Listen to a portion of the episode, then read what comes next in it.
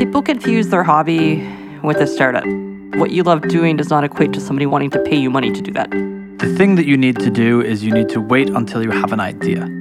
There's a lot of investors out there, and most of them say no most of the time. I think people get hung up on Silicon Valley funding being the only route to success. Money is not being given to people who are traditionally marginalized from Silicon Valley. If you just walk through the math, it's like, oh, it just doesn't add up. Hi, I'm Paul Biggar, founder of Dark, I'm Edith Harbaugh, CEO and co founder at LaunchDarkly. and you're listening to To Be Continuous, a podcast about continuous delivery and software development.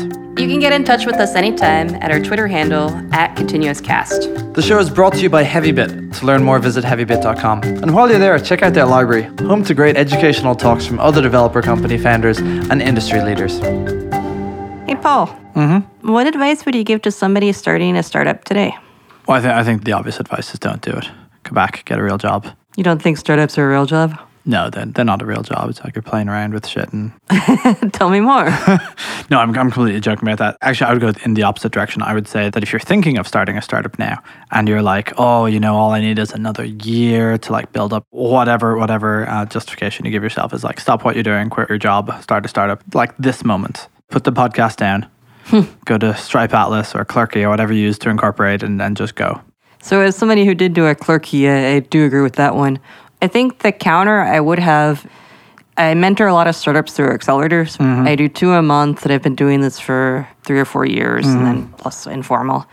People confuse their hobby mm-hmm. with a startup. Yeah. And I mean by that the very dangerous advice of do what you love. Yeah.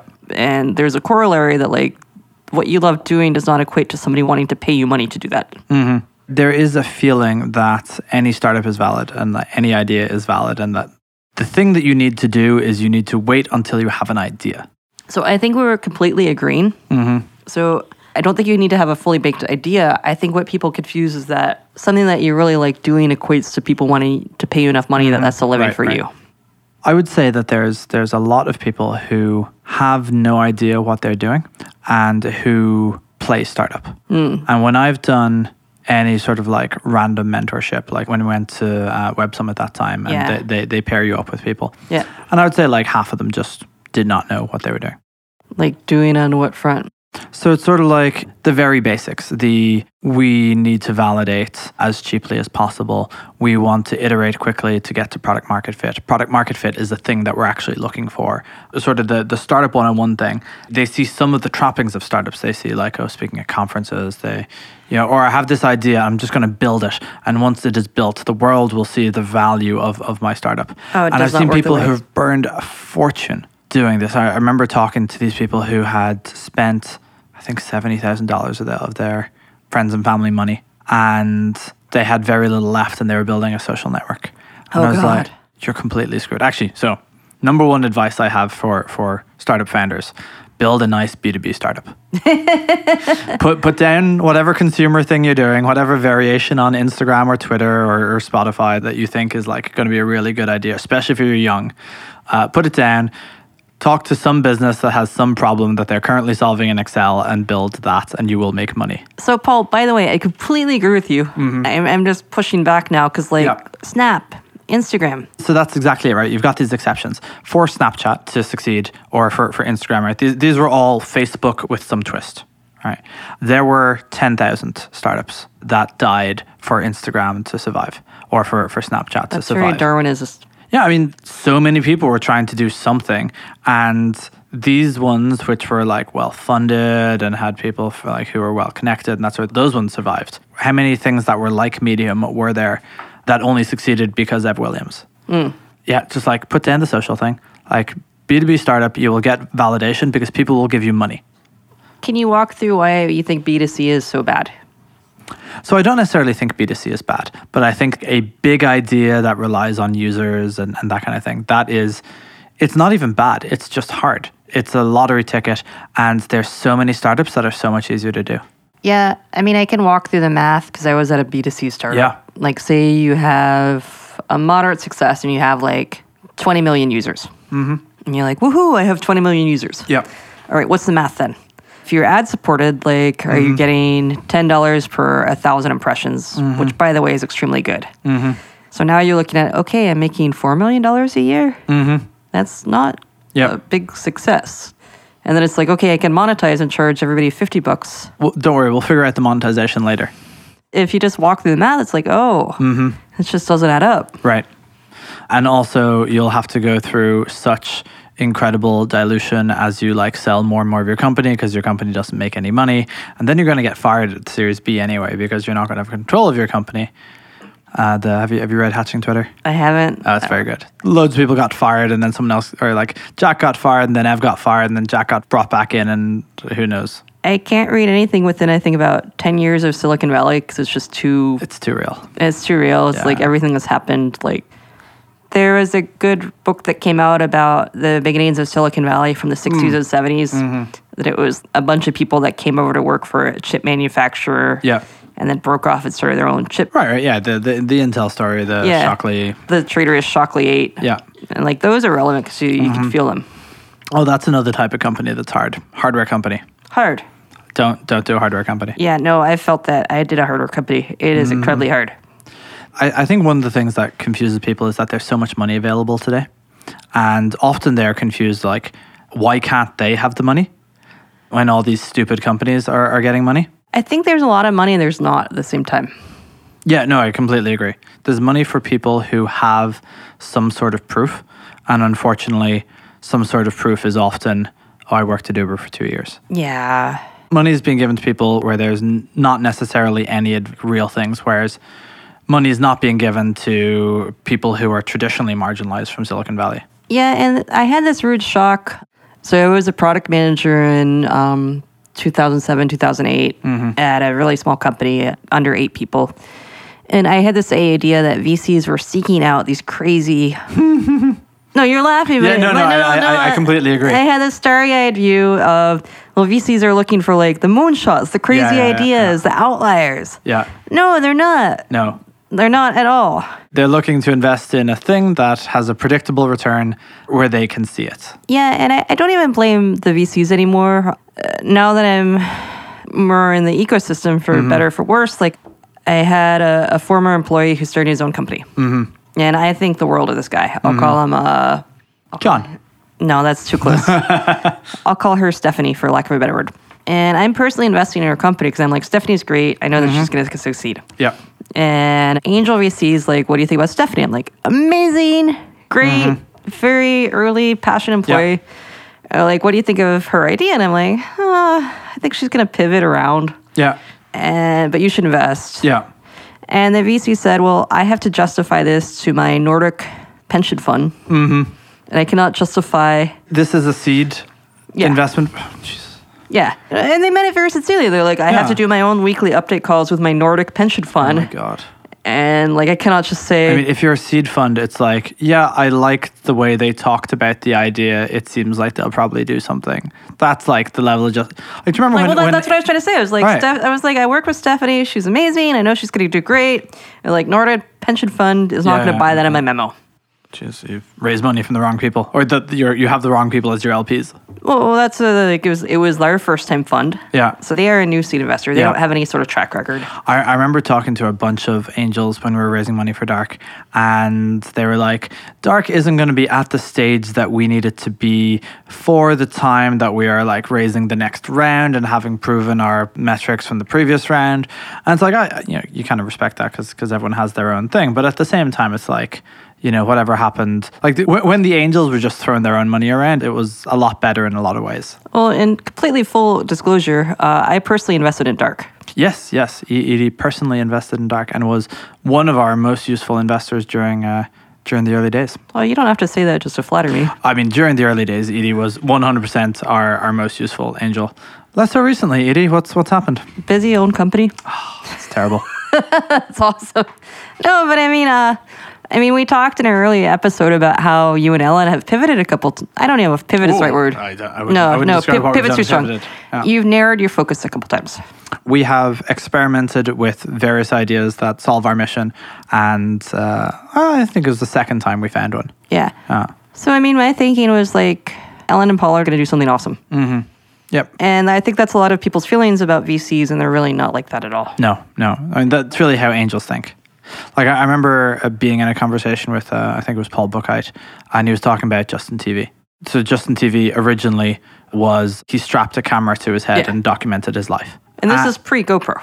yeah, th- this was pre GoPro, and you know it became Social Cam and Twitch and the modern Justin TV, and so like you know three different companies came out of presumably this one investment that had uh, meaningful exits or, or current valuations, and his logic was this guy just said he's going to strap a camera on his head 24 hours a day, so I give him twenty five thousand dollars. I have thoughts about this one. Mm-hmm. I think there are two or three time founders that get a huge benefit of the doubt. Yeah, if, if you've sold a company for like Stuart Butterfield, right? Slack Slack's just went Yeah. public recently, but he sold Flickr in, in a time where 25 million was a lot for an exit, and he was the dude. Uh, and so when he went to raise money the second time, they're absolutely giving him the money. Yeah. So people have this perception that there's a lot of money floating around to go back. And it's like, no, there's a lot of money floating around if people have at least something defensible to invest in you. People who have proof Yeah. can raise money very, very easily. And Yeah. unfortunately, that proof is often these three white men went to Stanford, or you know, coming out of Y Combinator, or something along those lines, or are personal friends of the VC. Like that, it's very easy to get money if you have one of those things, or if you have actual traction. And often, people are you know they're raising seed rounds with million dollar in revenue because like that is often what it takes to have that traction. And people who don't have the same access or the same traction see these two cases and think like this is very unfair, which it certainly is. Yeah. But it is also unfortunately the way the world is right now. Well, I would say um, my co-founder and I, in hindsight, had very good pedigrees. I had multiple patents in deployment. He had a PhD from Berkeley. We'd both been at companies that sold for hundreds of millions of dollars. But we were creating a new category, and we really struggled in the early days. Yeah. Like absolutely struggled. Like we got 30 plus no's in our seed round. Mm-hmm. And I think that was really healthy for us in hindsight. Mhm, I agree with that. And this totally sounds like drink your cod liver and like it, because like at the time I was absolutely miserable about this. So I, I talked to a founder recently, and they're like, "Oh, you know, I, I mailed ten investors, and you know, I got one no and nine silences." And I was like, "Yeah." These- So? so I, when, when I raised from Circle CI, we had probably around thirty no's as well. Like I think we talked to sixty investors, and twelve invested. And in Dark, in the end, we had like fifty investors, but we talked to one hundred and sixty. Wow. I mean, at that at that stage, we had a you know much larger network. But there's a, a lot of investors out there, and most of them say no most of the time. You know, most of them turn down Facebook, or uh, I don't know specifically Facebook, but like they turn down Snapchat, they turn down Twitter, they they turn down Slack. Yeah, it's funny. So at the time, I was absolutely miserable, and I, I literally remember like, oh my god, how are we ever going to survive this? Mm-hmm. But it made us be very focused on actually making money. And Yeah. I've had other friends who came out of the gate, and they were like some hot shot out of Twitter and raised a four million dollar seed round just by kind of blinking, mm-hmm. and they never had to focus. Mm-hmm. And they've actually said to me like, hey, maybe that wasn't the best thing for the long term of our company. especially people who um, you see this a lot. I, I know you've written blog posts about this before, but people who like staff up their company before they product market fit. Or just they're like, well, I raised four million, so the next four million will be easy. Yeah, no, the the seed round, if it is easy, it is easy, and the A is absolutely not because the A you have a completely different story. Or even then they get to the B, Catches up with you no matter what. uh, it catches up at some stage. Like, If you struggle to raise money in Silicon Valley, you will eventually be able to raise with metrics. Yeah. There's no company that cannot raise if they have metrics. And, and often it's harder based on, well, you know, systemic inequality as, as one example, but also just like not being connected, being from a different place. But I don't think there's any company that couldn't eventually get the metrics to be funded purely on that basis. and I think people get hung up on Silicon Valley funding being the only route to success. Mm, yeah, that's absolutely true. People are looking for a 10x return on their money. Mm-hmm. So I've had a lot of friends who are like, I have this really good company and we're Yeah. making 15, 20% year over year. Yeah. Why won't Silicon Valley fund me? Yeah, it's like you you don't want Silicon Valley funding. That's that's a bad thing for you to have. Yeah, Silicon Valley wants two, three, four x return. Yeah. And if you're making 20% year over year, like, mm-hmm. go be happy. Right. You see this a lot in, in kind of people complaining about that sort of trite complaint of like Uber is just like buses or, or that kind of thing. So people who look at what's happening in, in Silicon Valley and they're like, you know, I can't believe they're funding this when they could be funding, you know, something valuable, may, maybe like uh, paying for water in, in Flint or, or something like actually valuable in the world or this, you know, reliable business that like we know for sure is going to be a success. And it's it's not the model. And if you're trying to turn your model into someone else's model, then they just don't fit round peg square hole. Yeah, and, that, that's absolutely fine. I remember um, we did an episode with Hockey App at Microsoft Build. They were talking about how they had this great living, mm-hmm. and they'd taken very little money, and they're Yeah. like, "This is this is great for us." Yeah. So going back to the original question, what's your advice for people who are just starting out now? I have my advice that I give everybody: Mm-hmm. make sure you really like the field. Founder market fit.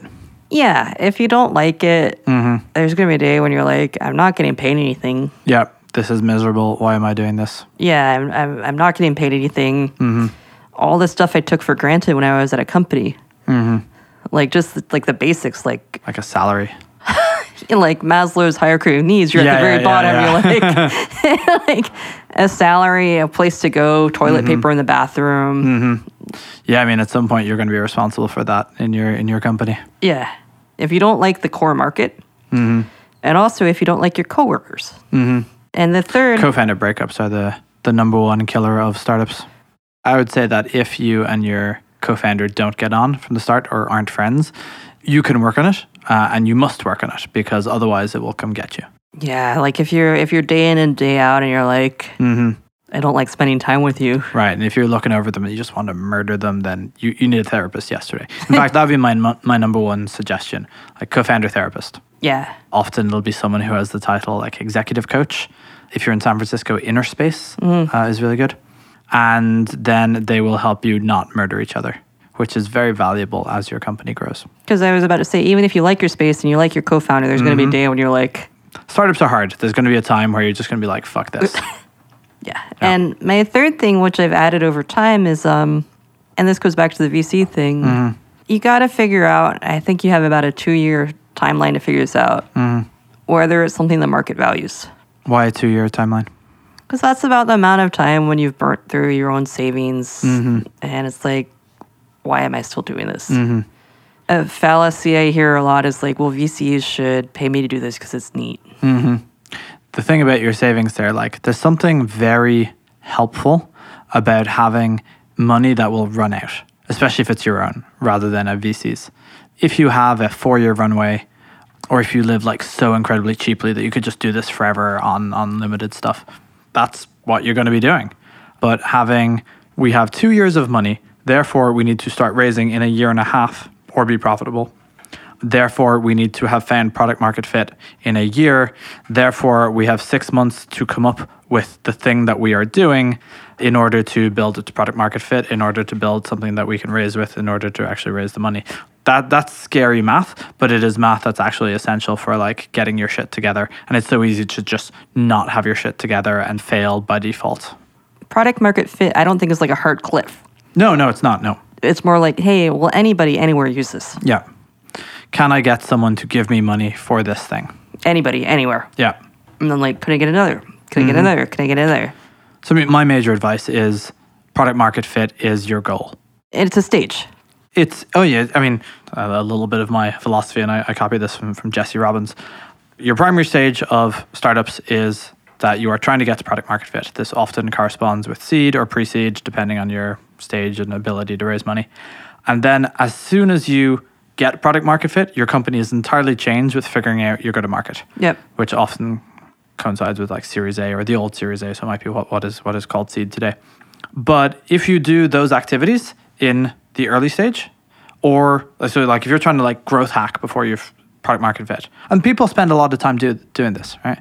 Then then you're not getting anywhere. If you are hiring a ton of salespeople based on on the idea that you have some sort of repeatable thing, and you're in pre-product market fit, then you're going to fail. Yep. And I know companies who like faked it by accident. So like they went to South by Southwest. They got a huge amount of traction as a result of it.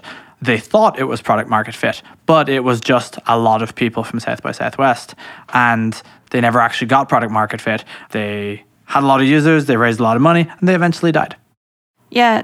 I mean, so going to go back to advice for founders is I really agree with you that if you have an idea you're really passionate about, you don't have to wait for product market fit to do it. Mm-hmm. Yeah. Just, just like go in with some sort of timeline Yeah. Of like, hey, here are my own internal milestones. Like if I can't get any customer by six months to even talk to me, this is a bad sign. There's a similar thing to that where people don't have an idea of what they actually want. This comes up uh, when, when I tell people how to think about getting a co founder. You want someone who wants the same thing as you. There isn't a right answer for what your company is going to be. Like perhaps your company is going to be this like incredibly mercenary thing that is just going to like make a lot of money. And and maybe that's fine. Or maybe maybe it's like this thing in the world that like needs to exist. Maybe you're building a huge company, maybe you're you're trying to build a bootstrap company, and if you're building the wrong thing, then you're not going to be happy. Well, that So- goes back to the rule number one of like, do something that you're passionate about. Yes, and it's more than just idea. It's it's like the product that you build is going to have a market that is associated with it. Yeah. And the market that you're associated with dictates a certain amount about how your company is going to be, perhaps how much money you want to raise, etc. Like if you're trying to do Facebook as an example, you are going to spend a long time on the VC train and you are constantly going to be growing the company and if you don't grow the company, your company is like going to fall over. It's like a shark. Wait, what? Oh, there's the old thing about a shark. It has to keep swimming or it'll die. Okay, yes. Just Facebook shark ex- excellent analogy. You never saw, you never saw any '70s movies, huh? Uh, no, no, I wasn't alive then. So y- your product has all this like downstream impact on what kind of company you're you're going to have, and so you need to design that from from the start. If you want to have a bootstrap company, you need to be building a product which is bootstrappable. I completely agree, and, and that's where there's this mismatch of people are like, uh, people think of VCs as a foundation. Mm-hmm. Like, oh, I'm really passionate about this. The VCs Yeah. should give me four million. It's like, well, they ultimately have to. I'm picking on the hypothetical Yeah. Nordic pension fund. Yeah. Nordic pension funds, like I got 3,000 teachers retiring this year in Stockholm. Where's the money to pay them their pension? Right, right. I think what you're saying is, is is that your company may have the goals, but the VCs have their goals, and fortunately, their goals are extremely predictable. Yeah. Uh, you just need to figure out whether you're a match for them. Yeah. Like I said, uh, I, this is personal to me because my grandfather worked at Bell Labs and he had a pension. My grandmother was a substitute teacher. And so, like, the idea that, like, VCs want to return money to people that are retiring is very real to me. Hmm. Yeah, I, I've I've always thought of VCs as being in it for the altruistic outcome. I don't think it's altruistic. It's just like they have people who, like, my grandmother was retiring and she wanted to get her pension. It's important. My grandfather had worked as a at AT and T for 40 I'm making years. fun of VCs, and I feel that you're ruining it for me. Oh, that makes me feel happy. no, I mean, I think I think VCs can be held up as like, oh, just very mercenary. It's like, mm-hmm. no, they they're trying to make money for people that are uh, need a predictable return. Mm-hmm. Like if, if my grandfather's like, I want to retire, but all the money went into this crazy project and we don't have any money for your pension. Mm-hmm. I would say the number one goal is you need to figure out what you want, and then what you do needs to be related to what you want. And it seems extremely simple, but I would say 90% of people are following some formula that is unrelated to what do I actually want in life and what do I want my my life and my career and my company to be. And also, people are like, I want to do a startup because I don't want to have a boss. And it's like, oh, Oh. Do- would you say that you have 800 bosses or 800 plus the number of people on your board plus the number of employees you have? I mean, uh, how would you answer that question? Yeah, I mean, yes. Like, as a startup founder, how do you still have a boss? Uh, well, so Ellen is my boss, Yeah. which is a thing I deliberately constructed that way, in fact. When at Circle, I was the boss and I did not necessarily enjoy that. But at Circle, my boss were my employees and my board and my customers. And that's a lot of bosses with a lot of uh, conflicting desires and a lot of incomplete information. And that's that's very hard, not not fun. Yeah. Now I have one boss. Ted, our, our podcast producer. Okay, I have two bosses. The other one's Ellen. well, I mean, I hope in conclusion that we weren't too dire. I I still really encourage people to do startups. Oh, startups are great. You just you got to have a plan for how startups solve the thing that you're trying to do. I, I think to go back to you, you don't have to have too much of a plan. No, no, you just gotta you just gotta understand how your life overlaps with the startup that you're trying to build. Yeah, and like no plan survives contact with the real world. Mm-hmm. Well, I remember I was I was trying to start up a startup with a friend a while back, and we we had an idea that we agreed on, and so we sat down and like tried to work out the values of our company, and we immediately discovered that we were both trying to build completely different companies, and as a result, it was like, oh, well, let's just not do this together. Okay, great. That's really quick. Yeah. What, what were and it some, took like a day to figure that out. what were some of the divergent values? It was it was the type of company that we wanted to build. Like I was I was a work life inclusionist, um, and she was not. Uh, and I, th- I mean that that was the major one. So we had different expectations for like what it meant to work and to have a company. Like she wanted to work all the time, or she didn't? No, no, I wanted to work all the time, and and she wanted a business that supported her. Oh yeah, I think there's there's this trap of uh, I blame Tim Ferriss.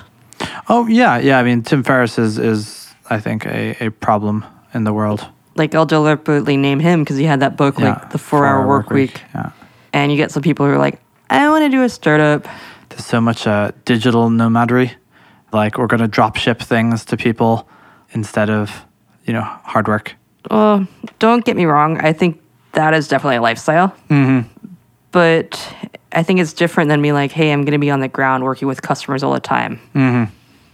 And neither has a higher intrinsic value to the world. Like you know, do do what makes you happy, but try to make it that that what you do is the thing that makes you happy, and not a formula that you read about on Hacker News. Yeah, I still remember. So the book came out like seven or eight years ago, maybe longer. Oh, much more than that. Yeah, and I remember um, he had a chapter at the end of like, so he had hacked all this stuff. Mm-hmm. And I say hack and like, Yeah, the life hack sense. yeah, like, hey, I'm gonna win this judo competition because Yeah, there's yeah, obscure There's a rule. Yeah, I remember that. And he's like, and one of the things was I'm gonna hack running a 50k. Okay. So a 50k is a 31 mile race, and I at the time was a big trail racer, mm-hmm. and I was like, I don't know how to f- hack a 50k. Mm-hmm. And I mean, you just haven't thought about it in the way that, that Tim Ferriss has thought about it. well, so he's like, my hack is gonna come after this book is published. So I'm gonna put a hyperlink in here, and you could go read about it after the book comes out. Oh, nice, nice. So that was the hack. There, there was actually no hack, but the hack was the Well, that- sales hack. And like, to the best of my knowledge, he still is around at 50k. Oh, really? Ah, there's there's the hack. Promise to do it, don't actually do it. Well, because like it's funny. So um, I swear this is the last heavy bit story. So I used to sit right outside here, and I sat next to Oren from Heroku and Max, and I was training at the time for a hundred mile race. Mm-hmm. So I would run 5K on Friday, 50K on Saturday, 50K on Sunday. Mm-hmm. And when I, I would come out on Monday, and I would just be like staggering up the steps. Mm-hmm. Like I'm like I'm so happy to be here and just sit in my chair at work. And Oren would be like, "What do you do over the weekend?" I'm like, "Ran 64 miles." And they're like, why? And I'm like, well, because I'm training for a 100 mile race. And they're like, do you like that? I'm like, at this moment, no. I'm like, I'm really happy to be working on the startup again instead of like mm-hmm. out there sweating out in Livermore. And Oren's like, is there a hack? And I'm like, you run a lot. Mm-hmm. No hack. Well, what I said is, I honestly feel like you could hack a 50K, and I'll, I'll tell you the secret some other time. Mm-hmm. Uh, after after you publish your book, you'll you'll include a hyperlink to, to the secret. you can hack a 50k but for 100 miles and i think a startup is kind of the same If you want if you want something that's successful, you got to you got to put the work in.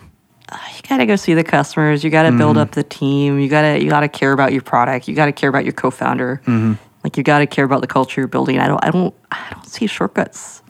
And, Yeah. and more i don't want there to be shortcuts to that. The area where people want the shortcut, they want to build the thing, and then the thing works. Right? It's you know everyone loves it. It, it spreads by word of mouth. It goes viral, et cetera, et cetera. And I think that, that that's the one that people are most misinformed about. What you actually need to do is you need to build something and you put it in front of someone and you discover that it's shit in a way that you didn't imagine, and then you repeat it, and then you repeat it, and then you repeat it, and after like fifty times, you've got something that's good. and that's really fun because you get to see the customer's reaction change Right. Right. like you get to go from the customer visit where they're like i don't care or the mm-hmm. customer visit where like yes, like I went to Australia mm-hmm. And they applauded. Mm. And that felt so good. There's a particular variation of this problem where people pay someone to build their prototype. Oh, that was my job in the 90s. Right. And if you need 50 iterations, then you need someone who's like with you on 50 iterations. And there's this reason that like, you know, young engineers are able to build startups because they're able to afford to do 50 iterations because they're doing it themselves and they have no outgoings. But if you're not in that situation, then you need to figure out how you're going to get in that situation because you can't pay some outsourced company to do 50 iterations and put them in front of customers for you. Well, so the mistake that I saw in the 90s is I was that outsourced company. I mm-hmm. mean, I wasn't the company, I was a lowly engineer. Mm-hmm. And they would do one, maybe two iterations. Mm-hmm. Two is significantly better than one. Yeah. Yeah, almost exponential returns at that at that level. Well, actually, if you go by Gambler's Ruin, it might be worse. Do you know Gambler's Ruin? No. You shake a, a pair of dice, it's going to turn Okay, I do know that. Yeah. Yeah, it's, it's either going to be favorable or unfavorable. Mm-hmm. So if the first one is unfavorable, mm-hmm. the second one might be even more unfavorable. Okay. So I didn't like being a consultant back then. I felt like we were not getting it right and we were just walking away. So I think, to your point, I'll, I'll paraphrase you. Being a startup is just being willing to put another foot in front of the other another time, mm-hmm. Maybe 50 times. maybe for 100 miles. Thanks for listening to this episode of To Be Continuous, brought to you by HeavyBit and hosted by me, Paul Biggar of Dark, and Edith Harbaugh of LaunchDarkly. To learn more about HeavyBit, visit heavybit.com. While you're there, check out their library, home to great educational talks from other developer company founders and industry leaders.